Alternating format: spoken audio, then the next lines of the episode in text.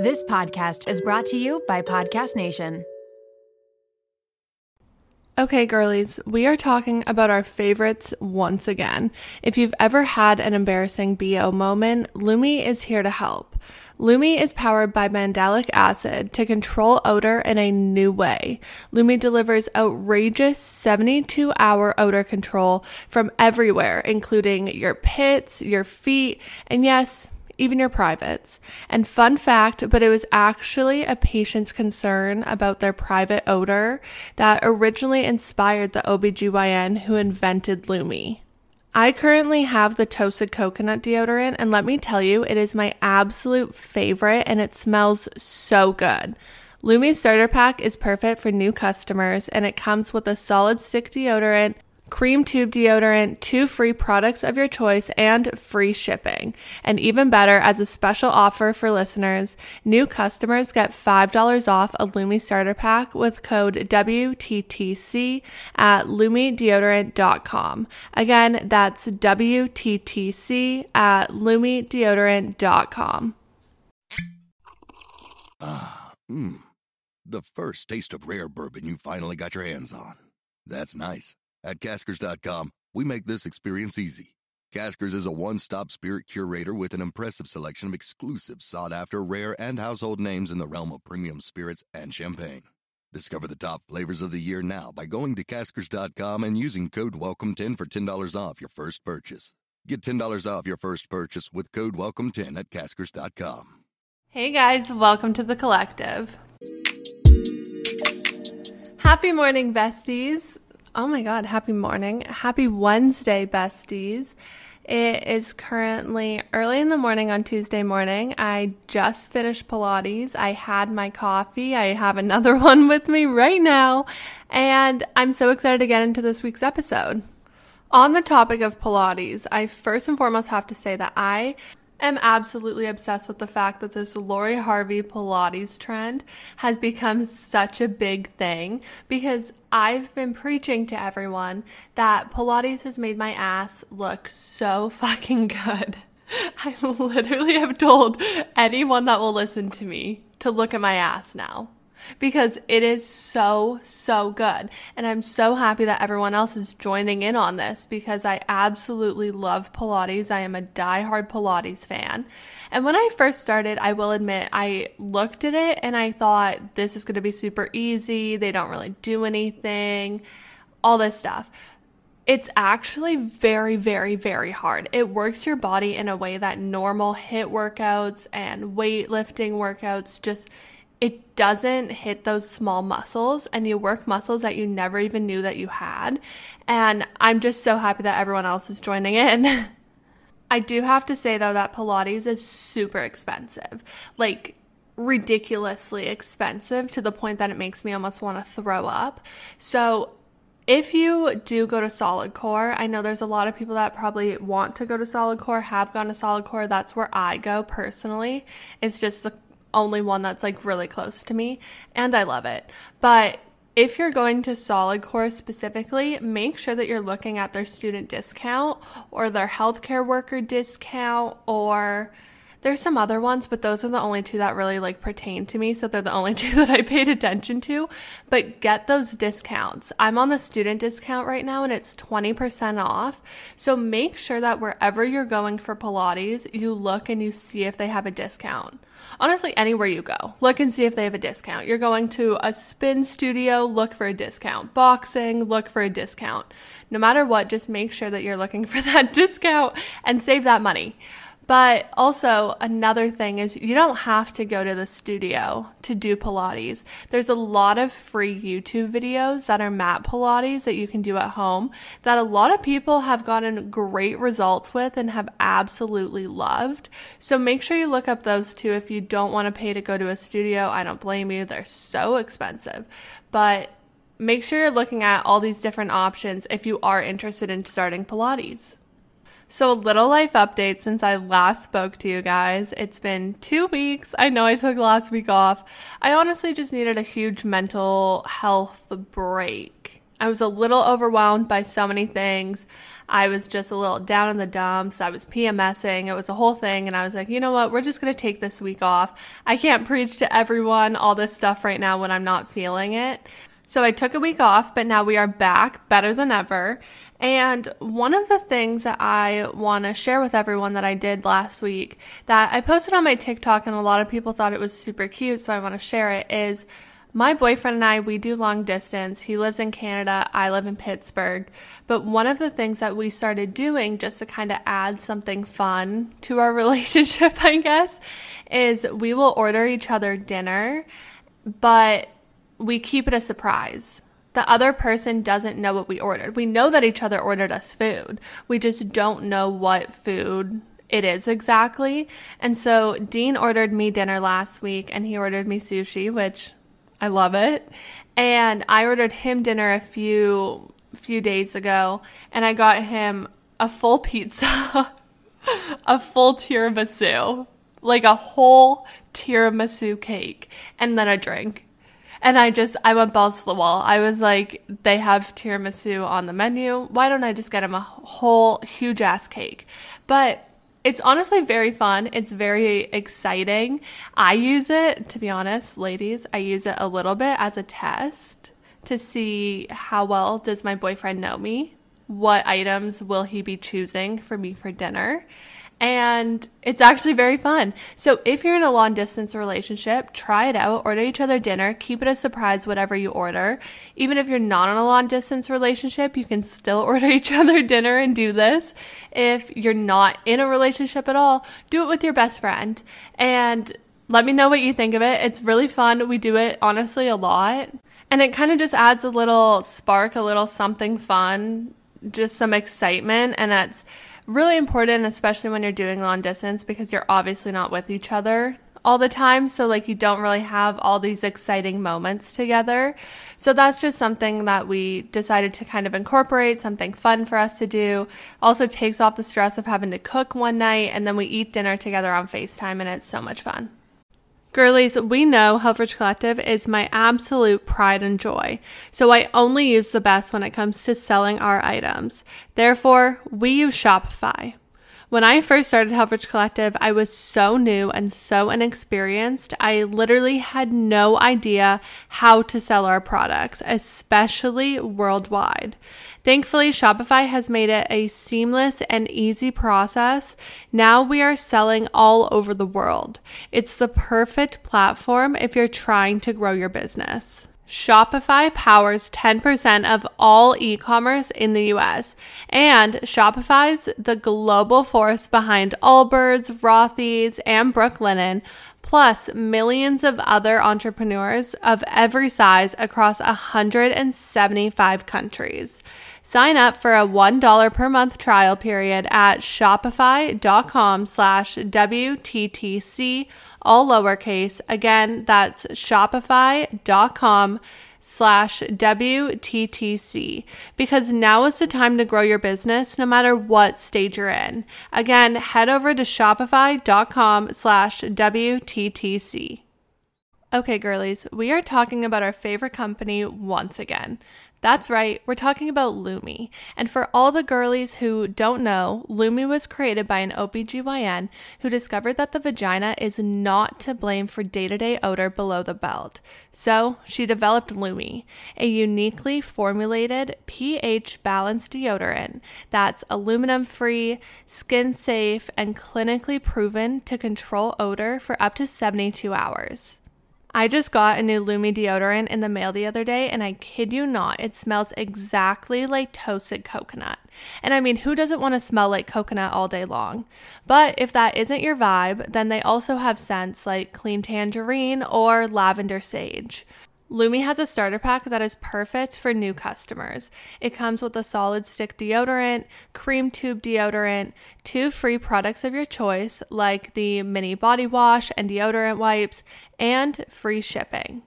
As a special offer for listeners, new customers get $5 off a Lume starter pack with code WTTC at lumedeodorant.com.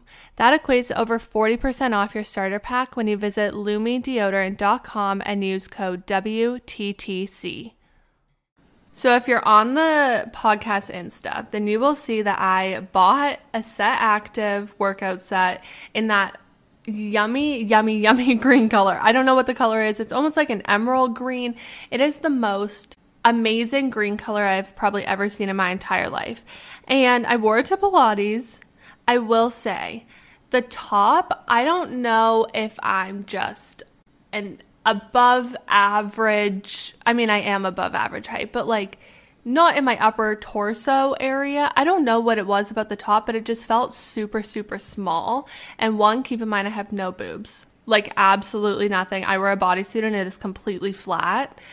Two, I got my normal size. So I don't know the top felt a little small. I was a little nervous that when I would like raise my arms, it would kind of pop up and show like a lot of my under boob. But once I started sweating, sounds so gross. Once I started sweating, I think the material almost kind of got like wet and it like stayed in place better. I don't know. I think it stretched a little. I'm not really sure. But it is a super, super cute set. I do have to say, I bought a set from Bo and Tee and I like that one a lot more.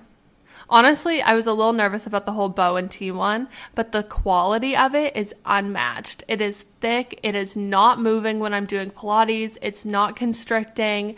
I'm absolutely obsessed with that one. So if you are looking for new workout sets, look up Bo and Tee. Get the get the one shoulder one. I got it. It is so flattering. And also the color I got is just beautiful. So let's get into our peak and our pit of the week. So my peak is that yesterday I had my first solo day at work. So without a preceptor, without someone watching over me. And it went great. It went so well. I didn't mess up. I didn't connect people's phones together. I didn't do any of that. It went very, very, very smooth. I did everything that I needed to do. I think, well, as of now, no one said anything to me, so I think I did everything that I needed to do.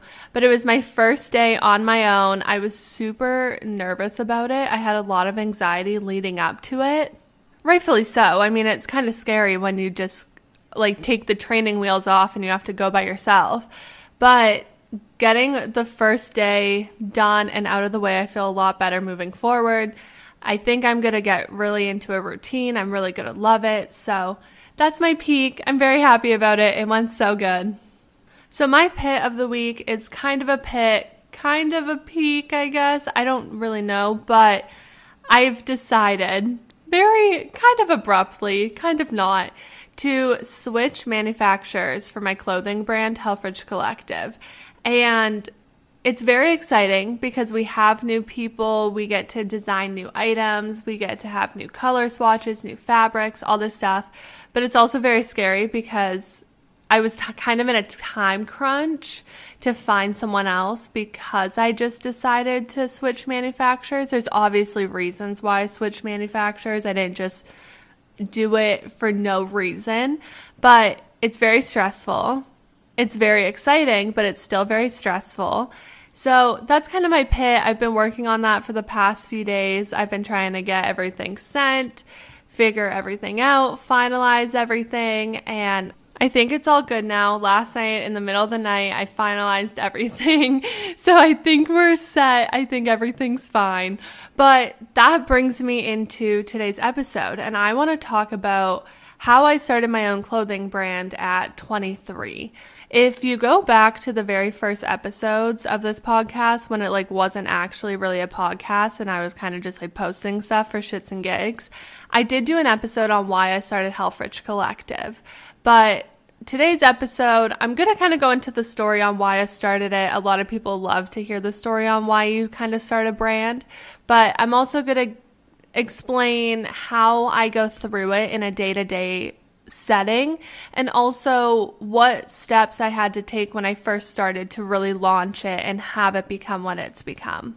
So, the first question I always get when I tell people that I own a clothing brand is a lot of people ask if I was a fashion major or a business major, if this is something I've always wanted to do, if I've always had a passion for it. And the answer is no. The answer is absolutely not. As we all know, I am a pre med PhD student. I am the thick of the thick of STEM majors. I did an undergrad in physiology. I don't, I still don't know business. I have no idea anything about business. I don't enjoy business, to be honest. I don't want to use Excel sheets. I don't, I don't want to do any of that.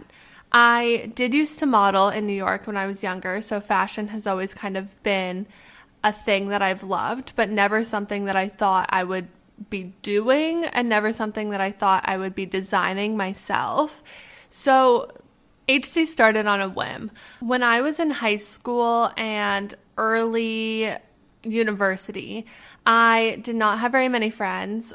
A lot of my friends, I'm putting that in quotations, were really mean to me and would make tweets about me and all this stuff. And I just felt very lost and I felt like I didn't have anyone when I was that age. So it got to the point where I decided I'm going to pick up and move. I'm going to go to Arizona. I'm going to start fresh. I'm basically going to run away from my problems. And I went to Arizona for three years. I did my undergrad and I went home in March of 2020 to study for the MCAT. It was spring break. Everyone else was going on trips.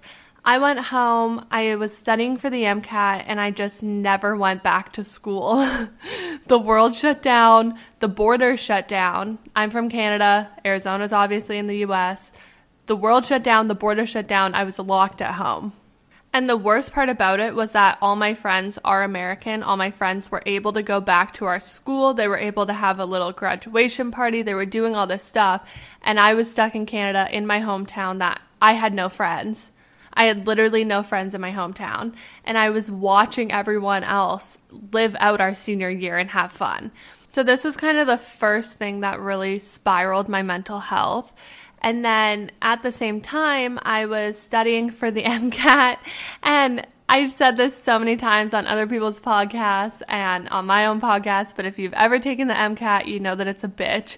It's a bitch and a half. It is the worst exam in the entire world. It does not equate to your intelligence at all. For people who aren't going into medicine, what it is is it's basically a standardized test that typically is taken over eight hours. It is four sections. There's a physics and chem section. There's a biochem and bio section section, a reading comprehension type of section, it's called CARS, and then a psychology section. And you aren't allowed a formula sheet or a calculator. And I just want to know what sick minded person thought that I should be doing physics physics equations without the formula sheet and without the calculator when you can use those in class. Anyways, it's a horrible exam. You get the point. But I took it. I didn't do well. I had to retake it. I still didn't do well, to be honest. But I've just decided that I'm done. I've decided two is enough. I'm never taking it again. I don't care. When I apply to med school right now, we'll see what happens. I can never take that exam again. It gave me so much PTSD. But that definitely affected my mental health. I mean, I'm sure a lot of us can relate to the fact when you just don't feel good enough. And that's basically what that exam said to me it basically told me I wasn't smart enough. It told me that I wasn't as good as other people because you do get ranked compared to everyone else that took this exam. And it's a very hard pill to swallow, especially when you've been studying for months for this one exam and you take it and you don't do as well as you were wanting. It's a very hard thing to come to terms with. But even though I didn't do great on the exam, I said I'm still going to just apply to med school. I'm not going to lie, did not have the best application. We were in COVID times. I couldn't do a lot of the things that I was supposed to do and a lot of things that I had planned to do. So my application was not great, but I applied to how many schools? I don't know off the top of my head. I want to say like 15 or something. And I got rejected from every single one. Every single one sent me an email and said, absolutely not. We would rather die than have you. And I said, cool, cool, cool. Are we not in a pandemic where we need doctors right now? Should you not be paying me to come to your school? Anyway, so I got rejected from every med school. Actually, I take that back. I did get accepted into one med school in Australia, but the borders were closed. I was not able to go. I also didn't really want to leave my family. And what they told me was that I would be able to start med school, but I would have to start it online in Australian time. So I would basically become nocturnal and I would stay up all night and do med school and sleep all day. And then once the borders open, I had two weeks to get there and start classes in person. And I said, absolutely not. I can't do that. So those are all the things academically that really put me in a depressed state. And I'm laughing about it now, but it was not funny at the time. But another thing that happened was that I was seeing a boy, of course, naturally. I've talked about him before on the podcast. Long story short, I was seeing a boy. I really, really liked him. He basically said, Go F yourself. I don't want to be with you. It was extremely toxic. It was extremely taxing. You know, when you're actively fighting for someone to like you back. That's what I was doing. I look back now and I look at a lot of the things that I did when we were quote unquote dating and the way that I tried to change myself for this person and the way that I went so above and beyond. Like, picture this it's Halloween, and I asked him to hang out. He said no. Was he doing anything that evening? No, he was at home. But he said, No, I don't want to hang out with you. And I said, Okay, cool what can I do to make this boy like me? So I took Halloween candy, bags of Halloween candy, and I went and I dropped them off at his house just to be sweet. And he literally said, Why the fuck are you here? And that that is what happened. And so that really fucked me up, to be honest. And then when he decided to end it, I was extremely not okay. That was kind of my tipping point. That was the point that I really was not doing well. It was hard for me to try and wake up in the morning. I wanted to stay in my bed at all times. I didn't leave my house. I didn't want to talk to anyone. I didn't want to do anything. I was in a very depressed state. I'm not going to say I was depressed because I've never actually been diagnosed with depression, so I'm not going to throw that around. But I was definitely in a very sad lonely, isolated state. And I could feel myself starting to go down a really bad path. And I'm very hyper aware. I'm very cognizant of my behaviors. And when I start to feel that way, I think, okay, I need to flip the switch right now because I'm getting scared. My mom was getting scared. My dad was getting scared. Everyone was getting a little worried about me. And I was sitting in my room one day and I was scrolling through Insta and I saw someone's hoodie that they were wearing. And I said, This is cute. I could probably make it better, but this was cute. And that's when the switch kind of just flipped in my head. And keep in mind, we were in quarantine at this time. So hoodies and sweats and matching sets and loungewear were all the rage and they were what everyone wanted. So I kind of took that and I decided to run with it. I went to my mom and I was like, I'm going to make a hoodie for mental health. Ah, mmm. The first taste of rare bourbon you finally got your hands on. That's nice. At caskers.com, we make this experience easy. Caskers is a one stop spirit curator with an impressive selection of exclusive, sought after, rare, and household names in the realm of premium spirits and champagne. Discover the top flavors of the year now by going to caskers.com and using code WELCOME10 for $10 off your first purchase. Get $10 off your first purchase with code WELCOME10 at caskers.com. And that's kind of how it started. She thought I was joking at first, and to be honest, everyone kind of thought I was joking. I thought I was joking. And now here we are a year later, and we have six launches, I think. what kind of CEO am I that I don't know how many launches we have? I think we have six, and then our seventh is coming out really soon. But this is an idea that just started in my bedroom and it's grown into this actual business that's a tangible business. And it still happens in my parents' house. I obviously still work from home for this, and the warehouse is in my parents' garage. My mom and dad help me ship out all the orders. Dean will go over and help ship out all the orders. And it's the best thing that has ever happened to me in my entire life, and I can confidently say that. So I had this idea and now we're wondering how did I actually start? How did I actually start to make this into an actual business? And the first thing I had to do was a shit ton of research. Everyone always asks me, how do you do research? What do you look up? You need to just go on Google research every single thing you could.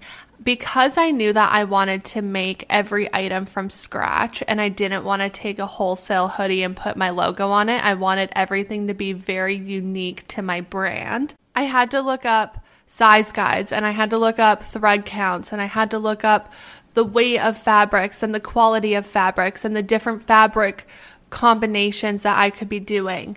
And basically, once I started, I kind of got into a rabbit hole where I was looking up very different things. And I kind of came up with my own recipe, I guess, or my own concoction of what I liked, what I didn't. Google is your best friend when you are starting a business. You need to do research about one, the business itself and what products people are liking and not liking within your niche. Two, you need to look up how to actually create that product. This can be said for anything. This doesn't have to be a clothing brand. If you want to be an influencer on TikTok, same thing. You need to do research on the TikToks and find what people are liking within your niche and what they're not. And you also need to figure out how you're going to start creating the content that people want to see. It's the exact same thing, and research is so important in order to start. Once I started, a lot of it was trial and error. I would reach out to different manufacturers, I would get different samples, and I would make changes. We got a pair of shorts once, and they were the smallest pair of shorts I have ever seen in my entire life. And then I said, okay, I need to change the size guide. I got hoodies at one point. I didn't love the sizing of them. I had to change the size guide. We have to move the logo. We have to move stuff down. We have to do all this. And it's really a trial and error. With that being said, the best thing that I did for my business was know my strengths and know my weaknesses. And anywhere that I have a weakness, I had to outsource to other people or I had to learn about it. So my biggest weakness is graphic design. I don't know how to make the files. I don't know how to do graphic design. I don't know. I didn't know anything about it. I didn't even know that I needed files when I first started. And so what I did is I found a graphic designer. I found someone to come on to my team to help me to create designs, to make these files, to do all this stuff that I know I can't do. And hence why Sarah is a part of HC and why she's now my best friend. Another example is that I'm extremely lucky that my mom is a lawyer. So every business contract that HC needs to make with our interns, with employees, with influencers, with manufacturers, with whoever, my mom will draft up these contracts. And I didn't even know that I needed this until she told me.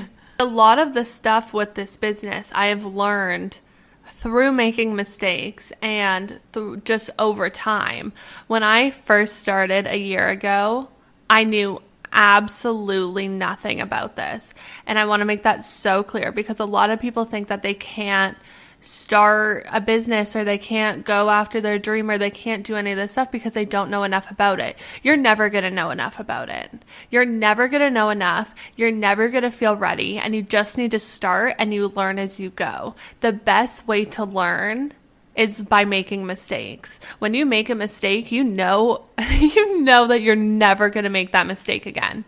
So when I got my first product and I was ready to sell it, my biggest technique was using social media. Social media is an absolute godsend for anyone who is in business, if you are your own business, because you can reach an audience that you would have never been able to tap into just in your day to day life. Another huge thing for me was word of mouth. Because I created a product that is so high quality and people love it, they tell their friends. And that's the best thing. People are telling their friends, people that know me.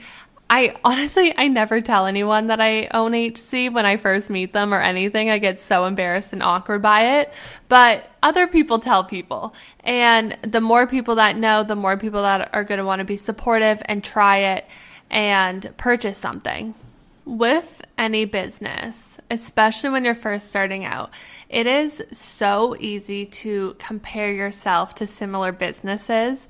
And that's something I've been doing a lot lately is I will look at other businesses that are similar to HC that other girls have started and I will get really down on myself that we're maybe not doing as much as they're doing. And something that Dean said to me that I think really resonates is that he always says to me that I am the Nike, not the Puma. So, for context, Dean is a huge sneaker fanatic. He absolutely loves sneakers. And what he's saying when he says this is that Phil Knight, who started Nike, when he first started, he would go and buy sneakers and drive up the West Coast and go to track meets, schools, all these places and sell these sneakers to parents and to athletes. And he did this for so many years. And while he was doing this, Puma was already a huge brand. So Phil Knight was here busting his ass. And Puma was a huge, huge brand that everyone is buying their shoes from. But now, if you look at the brands that we have right now, Nike is one of the biggest brands in the entire world, and not as many people are buying Pumas. And so Dean tells me all the time that you're the Nike, not the Puma. It's a sense of delayed gratification. And that's one of the biggest things that you have to understand when you're starting a business. Whatever business it may be, you're probably going to have delayed gratification. Another thing Dean says to me, Dean's actually really fucking wise, to be honest. But another thing Dean says to me is that overnight successes are 15 years in the making. The people that we look at and we think they're an overnight success, chances are they're not most of the time they have years and years of hustling and grunt work and just hard work and hard work ethic behind them and we're only seeing them come into the spotlight. I actually think about this a lot, to be honest, in terms of TikTok. A lot of the influencers that we see that are really big right now, I always think, oh wow, they probably just started posting. They've probably only been posting for like two months all this stuff. But if you actually were to scroll back to their first videos, a lot of them started in 2019 or 2020, which is actually two years ago. A lot of them started posting consistently for two solid years, and they're only now getting this big break. And that's something that I constantly have to remind myself in terms of business that I'm not going to be an overnight success and I don't want to because I don't want to fizzle out. This is a lifestyle brand, it's not a hot trend. A big thing that I also had to learn when starting a business is that I need to stay true to myself. When you start something new, a lot of people will give you their opinion a lot of the time they do it out of love. They want to help you, they want to see you grow. And that's great. But when you get so many people's opinions all the time, sometimes you kind of start to lose what it is that you actually want, you kind of lose what it is that you actually value. So with Helfrich Collective, when I first started it, my big thing was I wanted to give back. I wanted to raise awareness on mental health, which is the whole reason this started. And then from there, I want to help more and more and more charities as we get bigger and as we grow. So one of the things that I will never waver on is the fact that we will donate to charities for each collection. That is something that will never change. That is something that no one is ever going to sway me on or change my opinion on. It's one of the core fundamentals on why this business started. And so I have to know that, and I have to know that this is something that I will not budge on but something, for example, like the color of a set or the style of a set, people's opinions will literally change what I'm thinking. And I have to constantly tell myself that there's so many opinions. No matter what we put out, there's people that are going to love it and there's people that are going to hate it. And I need to do what I love and do something that I'm excited about and something that I would want to wear myself. Literally last night, I had to send our sample set to the manufacturer for them to make it. And I was really stressed about the color. It's summertime. A lot of people want bright colors, but a lot of people hate bright colors and they want neutral colors. And I was getting so many opinions from people to the point that it was really stressing me out and it was really swaying me. And I decided that I was just going to send the samples, not tell anyone the color, and I was just going to send them and do exactly what I wanted. And if it works, it works. If it doesn't, it doesn't. But I had to block every person out and just send what I thought was best. And I kind of had to remind myself, like, I am the CEO. This is my business. I need to do this for myself. I'm not going to please everyone. No matter what, I'm not going to please everyone. So I need to do something that's going to make me happy and do something that I think is the best decision. And will it be the best decision? I don't know. I really don't know. We're kind of, everything's up in the air right now. We'll see what happens. But I needed to tune everyone out. I needed to stand firm in what I wanted. And so I just sent the samples, didn't tell anyone the color, and here we are. I sent Sarah the color now and she's fine with it. So just so we know she's okay with it because I would be really stressed out if she actually hated it because I value her opinion more than anyone. A big thing with starting a brand at such a young age is that a lot of people aren't going to take you seriously. And that's fine. Starting a business at 23 with no background knowledge, no knowledge about this business at all, no clue even kind of how to start it, it makes sense that a lot of people aren't going to take you seriously. And you have to prove to them, but prove to yourself even more that you can do it.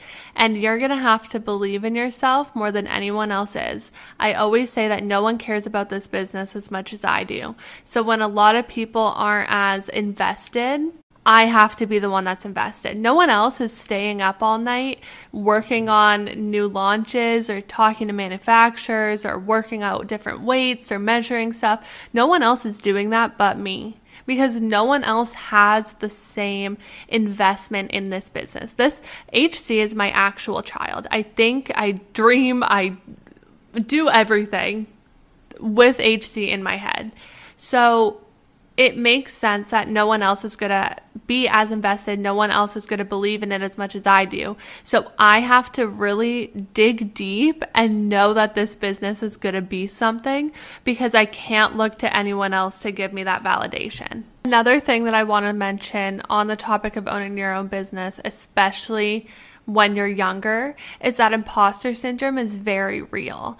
I do not feel like I should be allowed to have the ability to one, manage this company and manage employees and interns, and two, be able to sell something to people. Like, I do not feel like I should be the CEO of a company. I feel like I am a child and I need my parents for everything, but you will just start to move and you will just start to go through the motions and you'll get to a point where you're like, what the heck? How did I get this far? And you'll look back and you'll just realize that you just one foot in front of the other and you just kept moving. But just know that imposter syndrome is very real, especially if you're a young entrepreneur and it is very normal. So embrace it, accept it, and it's okay.